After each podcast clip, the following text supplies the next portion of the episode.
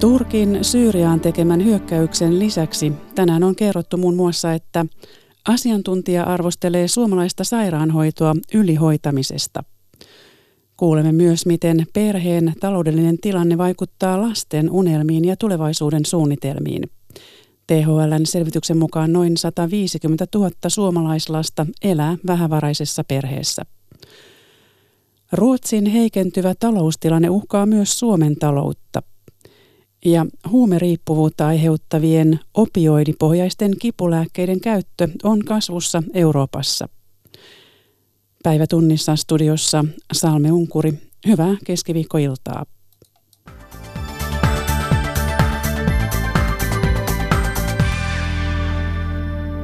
Arvostettu terveydenhuollon emeritusprofessori Martti Kekomäki arvostelee suomalaista sairaanhoitoa ylihoitamisesta. Kekomäen mukaan hoitokapasiteettia on paikoin niin paljon, että se täytetään potilailla, jotka eivät välttämättä hoitoa tarvitse. Toisaalta koitetaan parantaa potilaita, joilla ei ole enää mahdollisuuksia toipua.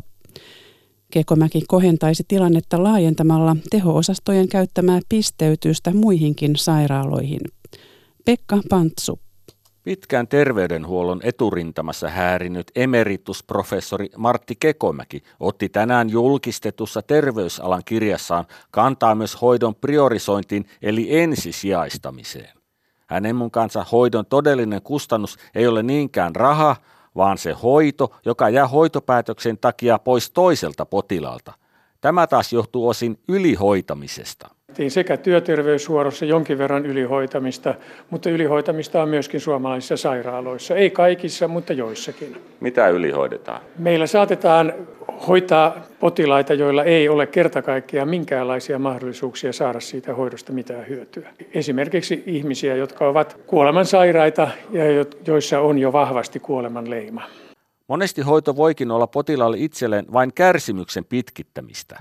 Toiminnanjohtaja Anni Lausvaara Vanhustyön keskusliitosta. Tämmöisiä tilanteita on, on jonkun verran tullut meidän tietoon ja joskus voi olla niinkin, että se, se hoidon pitkittäminen ei lähde potilasta itsestänsä, vaan voi olla niinkin, että esimerkiksi omaisten on vaikea hyväksyä tosiasiat ja sitten vaaditaan niitä raskaita hoitoja silloinkin, kun potilas ei niitä enää jaksaisi. Syitä ylihoitoon on muitakin. Kekomäen mukaan pelätään alihoitoa, juridiikkaa, syytteitä. Osa on myöskin siitä, että meillä on joissakin paikoissa hoitokapasiteettia niin paljon, että se täytetään potilailla, jotka välttämättä sitä hoitoa eivät tarvitse. Hoidon priorisointi sujuu Kekomäen mukaan Suomessa kuitenkin kohtuu hyvin.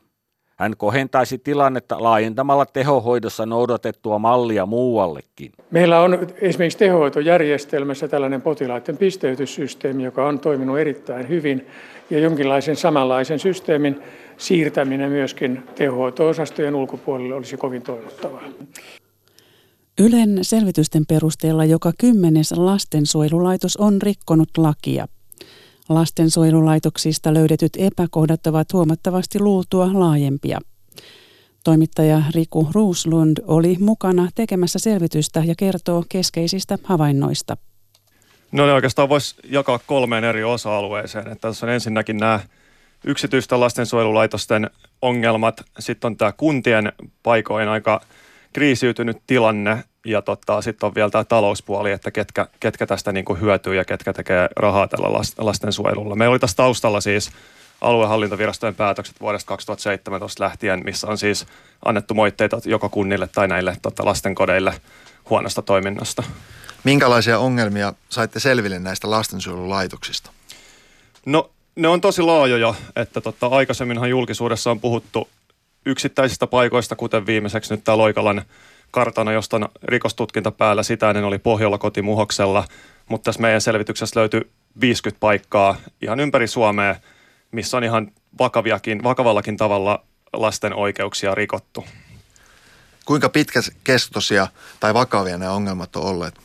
No niitä voi, niitä voi pitää vakavana. Esimerkiksi apulaisoikeusasiamieskin on tähän kiinnittänyt viimeisen parin vuoden aikana huomiota ja tehnyt sitten omia, omia selvityksiään ja tutkintojaan, että täällä on, siellä on ne ongelmat, ne liittyy aika usein näihin niin sanottuihin rajoituspäätöksiin, että siellä on ihan pahin, pahimmillaan lasta on eristetty muusta porukasta pois, laitettu lukkojen taakse huoneeseen pitkäksikin aikaa.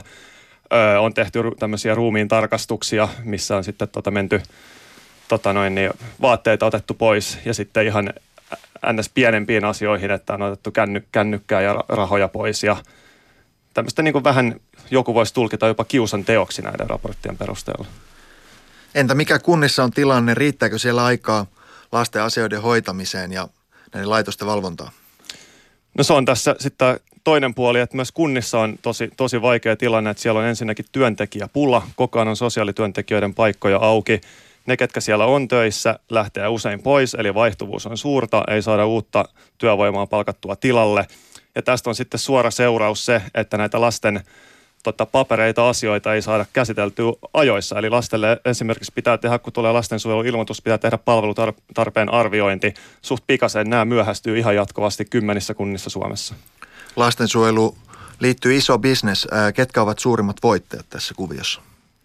No tässä on vähän samantyyppinen tilanne niin kuin tuossa tota vanhusten hoivassa, hoivakotikriisissä alkuvuodesta, että tämä on – muutama, muutama iso toimija, jotka, jotka myöskin tuolla hoivapuolella ovat, ja ne on viime vuosina on syönyt, syönyt näitä, ostanut näitä pienempiä toimijoita, ja tekee erittäin hyvää miljoonatulosta. Totesi toimittaja Riku Ruuslund, jota haastatteli Tatu Kuukkanen.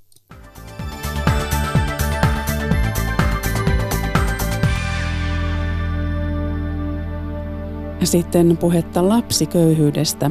Suomessa lähes 15 prosenttia lapsista, eli joka kuudes, elää köyhyys- tai syrjäytymisriskissä. Pelastakaa lapset järjestö on selvittänyt, miten perheen taloudellinen tilanne vaikuttaa lasten unelmiin ja tulevaisuuden suunnitelmiin.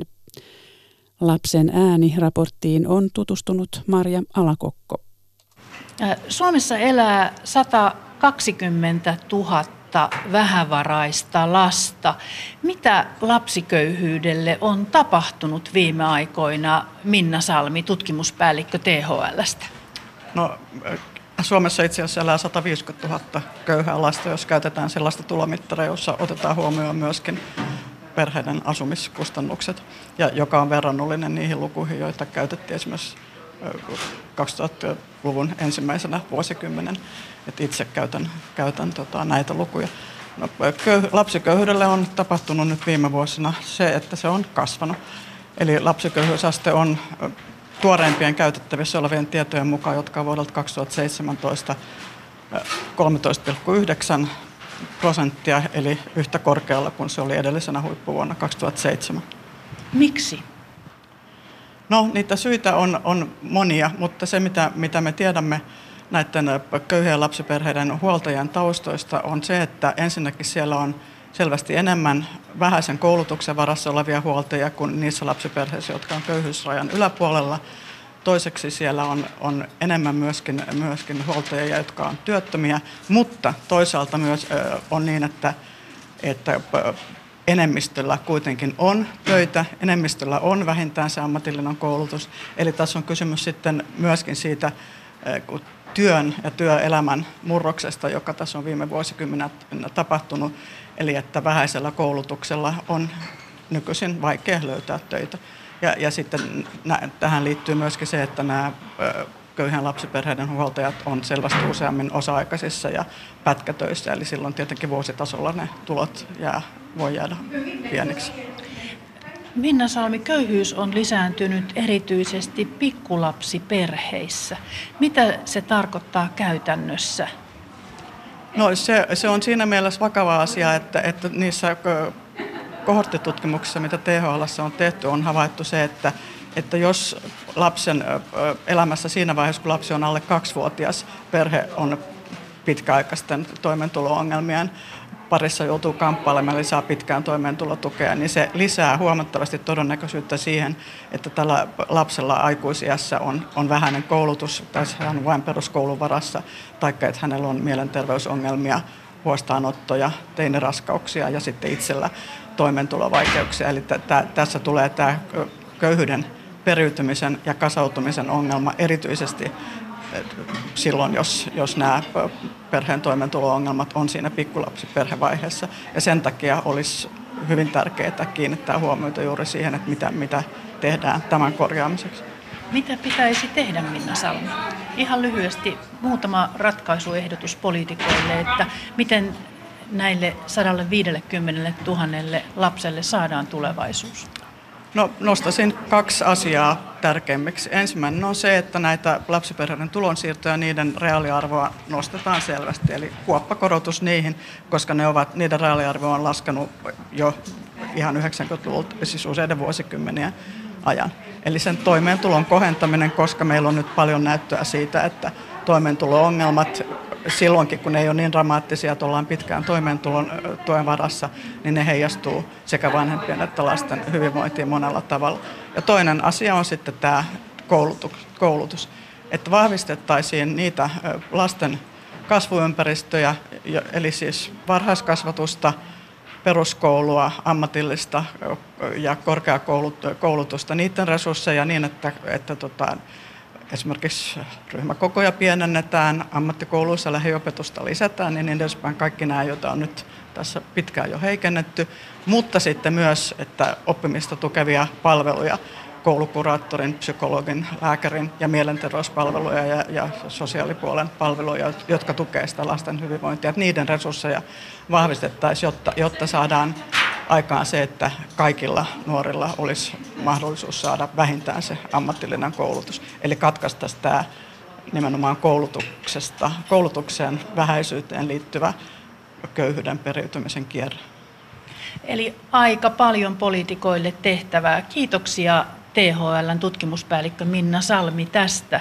Kiitos. Ja tutustutaan sitten siihen, että mitä nämä 13-17-vuotiaat nuoret ajattelevat tulevaisuudestaan. Täällä Pelastakaa lapset ryssä on tehty tästä selvitys ja siihen on vastannut 565 nuorta. Aino Sarkia, mitä nuoret toivovat?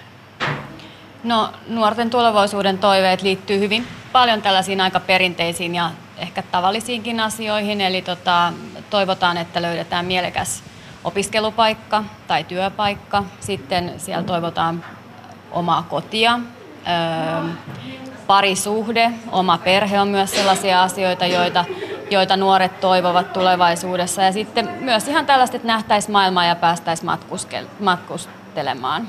Että aika tämmöisiä tavallisia, tavallisia ihmiselämään kuuluvia asioita. No miten he ajattelevat, että nämä toiveet toteutuvat? No siinä kyllä näkyy, näkyy tässä kyselyssä selkeästikin se perhetaustan merkitys, eli tota, vähävarasten perheiden lapset eivät, heistä 16 prosenttia ei uskonut koskaan saavuttavansa näitä, näitä unelmia. Et siinä siinä niin kuin kyllä herättää, herättää kysymyksen, että miten, miten me voitaisiin tukea kaikkia lapsia niin, että he jotenkin niin kuin näkisivät sen tulevaisuuden valosana ja sellaisena, että, se, että, että siellä on uskoa uskoa siihen ja uskottaisiin niihin omiin mahdollisuuksiin. Mikä sen estää sen uskon? No siellä on varmaan jotenkin tähän, tähän köyhyyteen liittyy paljon semmoista näköalattomuutta, toivottomuutta. Että sit se, että jos esimerkiksi perheessä on pitkään ollut, ollut toimeentulovaikeuksia, niin, niin ehkä se, ehkä se semmoinen usko ja luottamus siihen tulevaan on heikentynyt. Että tota, ja tämä tää niinku varmasti heijastuu myö, myös näiden lasten ajatuksiin, että he, he toki niinku imevät sitä, sitä perheen ilmapiiriä ja sitä, sitä vanhempienkin ehkä toivottomuutta, että se saattaa sitten heijastua siihen, että miten lapsi itse kokee, kokee sen oman tulevaisuutensakin. Miten vanhemmat tukevat lapsiaan näiden toiveiden suhteen? No tota, meidän kyselyn perusteella niin kävi ilmi, että lapset olivat kokeneet tällaista vähättelyä aika paljonkin ja erityisesti niin kuin vähävarasten perheiden lapset. Että siellä 40 prosenttia kertoi, että, että omiin unelmiin oli suhtauduttu vähättelevästi ja valitettavasti useimmiten se oli ollut oma vanhempi, joka oli sitten, sitten sit jotenkin vähättelevästi suhtautunut. Että se on tietenkin tosi iso sääli, että, että, tota, että he on kokenut tällaista, koska sekin tietenkin sit vaikuttaa siihen, että miten lapsi itse kokee omat mahdollisuudet ja oma niin kuin tämä itsetunnon kehittyminen ja kaikki semmoinen, että mihin, mihin minä pystyn ja mitä minä voin tehdä. Aino Sarkia, olet erityisen perehtynyt lasten köyhyyteen ja köyhyyskokemuksiin. Miten he kokivat henkisen hyvinvointinsa? No kyllä meidän kyselyn perusteella tämä henkinen hyvinvointi näyttäytyy isona ongelmana. Eli siis ihan kaikista vastaajista niin noin puolet, puolet totesi olevansa tyytyväisiä henkiseen hyvinvointiinsa. Ja se on kyllä kyllä iso määrä, että tota, et selkeästikin tämä on, on paljon nyt ollut, ollut puheissakin julkisuudessa niin kuin tämä nuorten, nuorten henkinen hyvinvointi, niin kyllä se näyttäytyy meidänkin kyselyssä isona huolenaiheena nuorille itselleen. Et siellä oltiin, oltiin huolestuneita siitä, että miten, miten oma mielenterveys voi ja, ja miten, miten tämä niin sit vaikuttaa siihen tulevaisuuteen, että pystytäänkö just tavoittelemaan niitä, niitä haaveita, mitä on, pystytäänkö esimerkiksi menemään opiskelemaan, että onko se oma vointi sellainen, että, että pystytään, pystytään tota, opiskella ja sitten mennä töihin. Täällä nähtiin tällainen pullopoika elokuva, jossa nuori poika keräsi pulloja ja keräsi sitten sitä kautta rahaa. Mitä arjen toiveita on sellaisia, joita me kaikki vanhemmat yhdessä voitaisiin taata kaikille lapsille? No siis kyllä mä ajattelen, että, että ihan nämä perusasiat, niin kyllähän ne pitäisi olla jokaisella, jokaisella niihin mahdollisuus, että se, että pystyy opiskella ja, ja tota, harrastaa, että on vapaa mahdollisuuksia, että, että jotenkin niin kuin haluaisin, että, että kaikilla kaikilla meidän lapsilla olisi siihen, siihen yhtäläiset mahdollisuudet. Ja käydä vaikka kahvilla tai elokuvissa myös, että tämmöiset Kyllä. pienetkin haaveet toteutuisi. Kyllä, ilman muuta joo, ja nämä on itse asiassa nuorille itsellensä niin kuin tosi tärkeitä, että se, että sä kuulut siihen porukkaan, saat tehdä samoja asioita kuin muut, niiden ei tarvi olla mitään kauhean isoja asioita välttämättä, että ihan tämmöinen kahvilla käyntikin, niin sekin on jo tosi merkittävä juttu siinä omassa arjessa sanoi eväitä elämälle koordinaattori Aino Sarkia Pelastakaa lapset järjestöstä. Toimittaja oli Maria Alakokko. Ja vielä asiaa vanhemmuudesta. Kokemus ulkoapäin tulevista paineista ja vaatimuksista on suurin syy vanhemmuudessa uupumiseen. Asia käy ilmi uudesta tutkimuksesta. Erityisesti nuoret vanhemmat ja äidit ovat suurimmassa riskissä uupua. Uupumisen riskiä lisää myös perheen heikko toimeentulo. Hanna Terävä. Porvoolainen Susanna Posio eli kolmisen vuotta sitten raskaita aikoja. Mies oli toisella paikakunnalla töissä ja Posio pyöritti yksin arkea vauvan ja kaksivuotiaan lapsen kanssa. Tukiverkostoja ei juuri ollut ja yöt olivat katkonaisia. En mä oikein muista siitä kauheasti. Et jotenkin se meni sillä että, että aina se vauva kulki mukana ja tehtiin se, mitä piti tehdä en mä niin kuin ajatellut, että tämä on mitenkään poikkeuksellista. Että ainahan on sanottu, että kaikki pienten lasten äidit on väsyneitä. Lopulta Posio uupui täysin ja joutui hetkeksi sairauslomalle omasta perheestään. Mun kunto meni niin huonoksi, että en mä jaksanut mitään. Vanhempien uupumuksen syitä on selvitetty Suomessa nyt ensimmäistä kertaa. Jyväskylän yliopiston tutkimuksessa oli mukana yli 1700 vanhempaa. Merkittävin uupumusta lisäävä tekijä oli vanhempien kokemus ulkoapäin tulevista suorituspaineista. Riski uupumiseen kasvoi, jos vanhemmalla oli lisäksi taipumus itse asettaa kovia vaatimuksia itselleen. Nämä piirteet korostuivat erityisesti äideillä, joiden uupumisriski oli isiä suurempi. Jyväskylän yliopiston tutkijatohtori Matilda Sorkkila.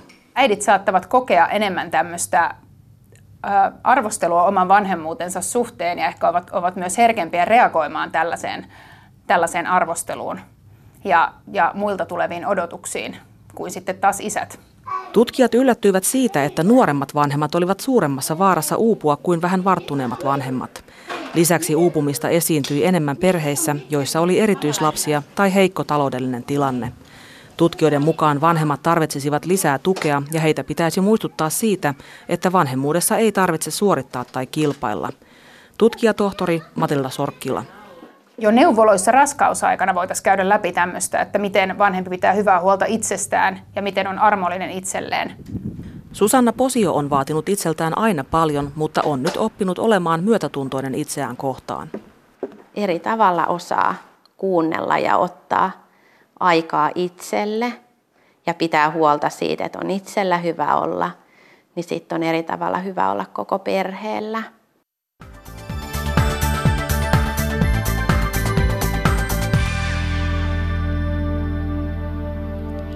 Ja ulkomailta.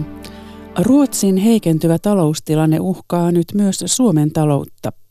Luottamus Ruotsin talouteen on romahtanut ja kruunun kurssi heikentynyt. Maa onkin ekonomistien mukaan matkalla kohti nolla kasvua ja pahenevaa työttömyyttä.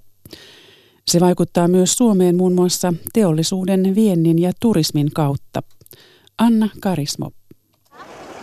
Ruotsi on Saksan jälkeen Suomen toiseksi suurin viennin kohdemaa. Kun vientimaiden talous hiljenee, hiipuu myös suomalaisten sinne myymien teollisuuden laitteiden, öljytuotteiden ja metsäteollisuustuotteiden kysyntä. Nyt kysyntä näyttää sakkaavan länsinaapurissa pahasti, mikä heittää kapuloita Suomen talouden rattaisiin. No me nähdään itse nyt tällä hetkellä, että Suomessakin niin teollisuuden vientitilauskannat tulee alaspäin, luottamus on tullut alaspäin. Ja aikanaan se näkyy siinä, että meidän tuo teollisuuden tuotanto tulee alaspäin ja sitten vientikin lähtee alaspäin. Eli huonompia aikoja on selkeästi niin näköpiirissä. Näin Elinkeinoelämän keskusliiton johtava ekonomisti Sami Pakarinen. Samaan aikaan Ruotsin teollisuus saa kilpailuetua muun muassa siitä, että kruunu halpenee. Kun euro kallistuu suhteessa kruunuun, Suomessa valmistetuista tuotteista tulee kauppakumppaneille kalliimpia kuin ruotsalaisista. Ruotsin talousongelmat tuntuvat Suomessa siis montaa reittiä. Emmi Haltia, Pellervon metsäekonomisti. Jos kysyntä kotimarkkinoilla heikkenee, niin yritykset pyrkivät metsäteollisuudessa sitten vientiin panostamaan ja Suomi ja Ruotsi kilpailee monissa tuotteissa samoilla vientimarkkinoilla. Se vaikuttaa myös Ruotsin kustannustasoon. Todennäköisesti palkkaratkaisut silloin tulevat olemaan sen suuntaisia, että kustannustaso ei nouse, mikä sitten tietysti on keskeinen asia Suomen kannalta. Eli miten niin kustannustaso taso kehitys vertautuu näiden Suomen ja Ruotsin välillä. No kyllä me veikkaan, että tuossa loppuvuoden aikana meillä voi olla Suomessakin hyvin erinäköinen tunnelma kuin meillä juuri tällä hetkellä on. Jos nämä merkit edelleen heikkenee, niin, niin kyllä Suomessakin talouden kasvu tulee olemaan huomattavasti hitaampaa. Yhdistettynä tämä ulkomaisen kysynnän heikkous tähän kotimaiseen tilanteeseen, niin huolissaan kyllä kannattaa olla. Sanoo EK Sami Pakarinen. Halventunut kruunu haittaa myös esimerkiksi Suomeen suuntautuvaa turismia. Ruotsalaiset ovat kolmanneksi suurin turistiryhmä Suomessa ja nyt heille tulee aiempaa kalliimmaksi matkustaa Suomeen. Yhdysvalloissa on herätty siihen, että vuosittain kymmeniä tuhansia ihmisiä kuolee opioidipohjaisten kipulääkkeiden vuoksi. Näitä opioidipohjaisia kipulääkkeitä valmistavia ja markkinoivia lääkeyhtiöitä vastaan on nostettu kymmeniä oikeusjuttuja. Opioidikriisi on myös johtanut siihen, että reseptilääkkeiden saantia on Yhdysvalloissa tiukennettu. Samalla kuitenkin kovien huumeiden, kuten heroiinin ja morfiinin käyttö on lisääntynyt, kertoo Suomessa vierailut amerikkalaistutkija. Huumeriippuvuutta tutkiva professori Mark Greenwald arvioi opioidipohjaisten kipulääkkeiden ja huumeiden käytön olevan kasvussa myös Euroopassa. I come bearing bad news from the United States, where we have a, a terrible problem on our hands. Um, Professori Mark Greenwald johtaa Michiganiläisen Wayne Universityn päihdeongelmia ja opioidiriippuvuutta tutkivaa osastoa. Yhdysvalloissa valtavat mittasuhteet saanut opioidikriisi on saanut sekä tutkijat että viranomaiset etsimään kuumeisesti ratkaisuja jo aivan tavallisia amerikkalaisia koskettavaan ongelmaan. Greenwald tutkii opioidipohjaisten kipulääkkeiden ja huumeiden vaikutuksia aivoissa ja on nähnyt läheltä, kuinka kriisi Yhdysvalloissa kehittyi. Helsingissä pitämänsä luennon hän aloittaa varoituksella. Opioideja on koko ajan helpommin saatavilla. On vain ajan kysymys, milloin ongelmat alkavat näkyä muuallakin. Uh, this is not just a North American problem that this uh, has become a worldwide um, Tämä ei ole vain amerikkalainen ongelma. Opioidiongelmasta on tullut maailmanlaajuinen epidemia, sanoo professori Greenwald. Yhdysvalloissa opioidikriisin kehittyminen nykyiseen laajuuteensa kesti parikymmentä vuotta. In, in the mid-1990s, the uh, organization in the US that um, provides accreditation to hospitals began to mandate that physicians treat patients' pain effectively. 90-luvun puolivälissä viranomaiset alkoivat vaatia, että potilaiden kipua hoidetaan tehokkaammin. And so as a society we decided we didn't want our patients to be in pain and that mandate Päätimme, että me halua potilaiden kärsivän. Lääkärit alkoivat kirjoittaa reseptejä vahvoille opioidipohjaisille kipulääkkeille, eikä siihen puututtu. Politiikka muuttui vasta vuonna 2016, kun ongelman laajuus huomattiin. Arvioiden mukaan 200 000 amerikkalaista on kuollut vahvojen kipulääkkeiden yliannostukseen viimeisen 20 vuoden aikana. Lääkkeiden saatavuutta on nyt rajoitettu, mutta kääntöpuolena on, että monet käyttäjät ovat siirtyneet kovien opioidihuumeiden, kuten heroinin, morfiinin, oksikodonin ja fentanyylin käyttäjiksi, kertoo professori Greenwald. So overdoses and deaths from heroin have continued to increase gradually, but now the biggest contributor to overdose deaths in the United States are the synthetic opioids, which include fentanyl and its chemical relatives. So you reduce one, but you may get an increase in the other. So it's sort of an unintended consequence of Tartuimme ongelmaan, mutta tulimme samalla kasvattaneeksi toista. Tämä oli odottamaton seuraus ja kertoo siitä, kuinka vaikeaa huumeriippuvuuden hoitaminen on, sanoo professori Greenwald. Myös suomalaisen A-klinikan johtava ylilääkäri Karlo Simojoki yhtyy professori Greenwaldin näkemykseen ongelman vakavuudesta.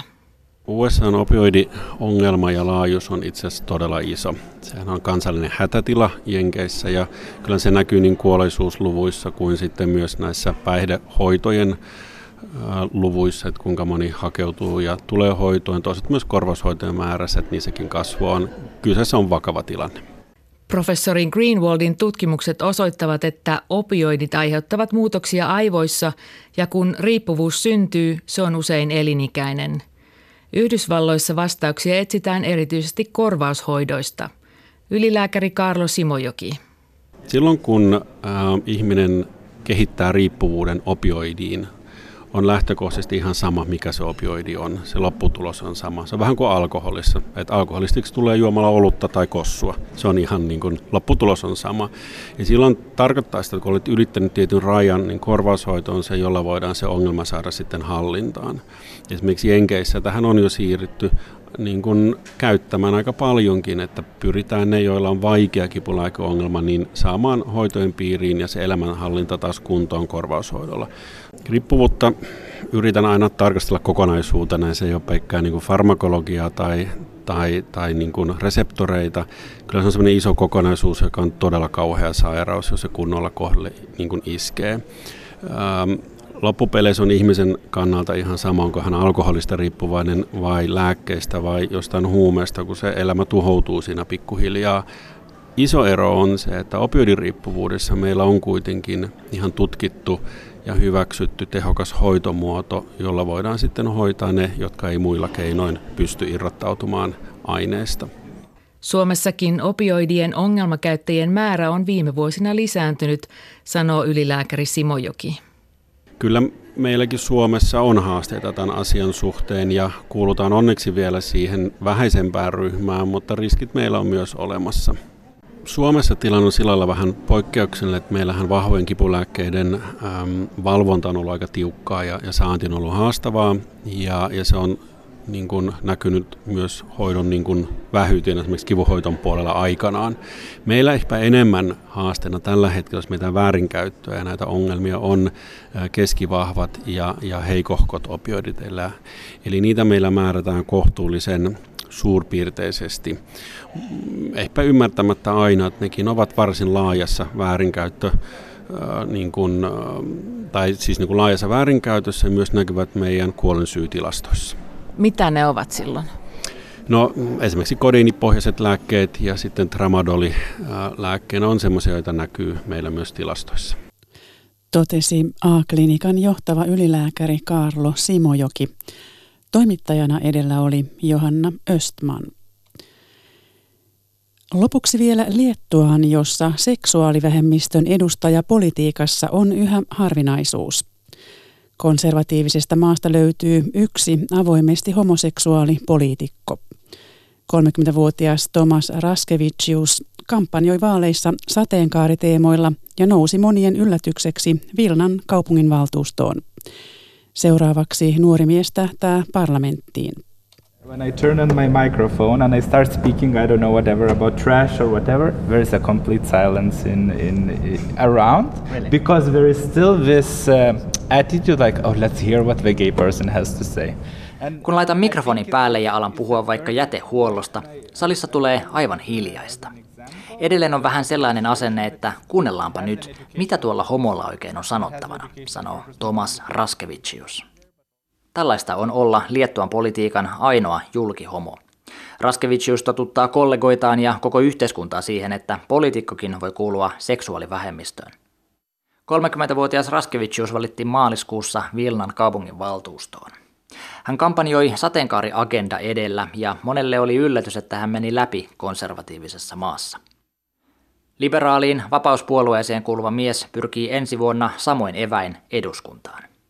Sitäkin moni pitää mahdottomana, mutta Raskevicius laskee, että hän voi saada paljon ääniä esimerkiksi ulkomailla asuvilta seksuaalivähemmistöjen edustajilta, jotka ovat muuttaneet pois Liettuasta karun asenneilmaston vuoksi.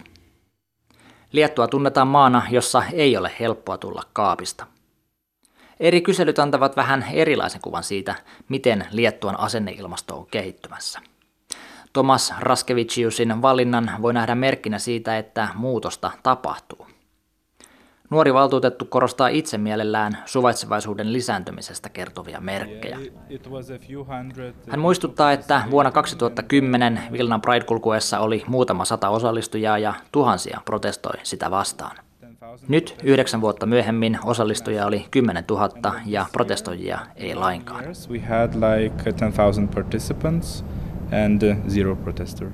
Vilnasta Markus Kuokkanen. Tähän raporttiin Liettuasta päättyy keskiviikon päivätunnissa. Ja tuoreimmat tiedot Turkin hyökkäyksestä Syyriaan löytyvät osoitteesta yle.fi. Nyt kiitoksia seurasta.